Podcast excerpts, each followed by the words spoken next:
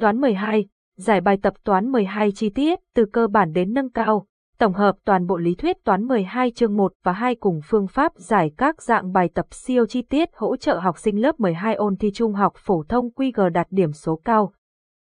Trong giai đoạn tập trung ôn toán 12 phục vụ kỳ thi trung học phổ thông QG này, rất nhiều em học sinh gặp phải tình trạng bỏ sót kiến thức do quá trình tổng hợp không kỹ càng. Đặc biệt, những chương đầu tiên làm nền tảng của chương trình toán lớp 12 lại càng dễ bị thiếu sót kiến thức.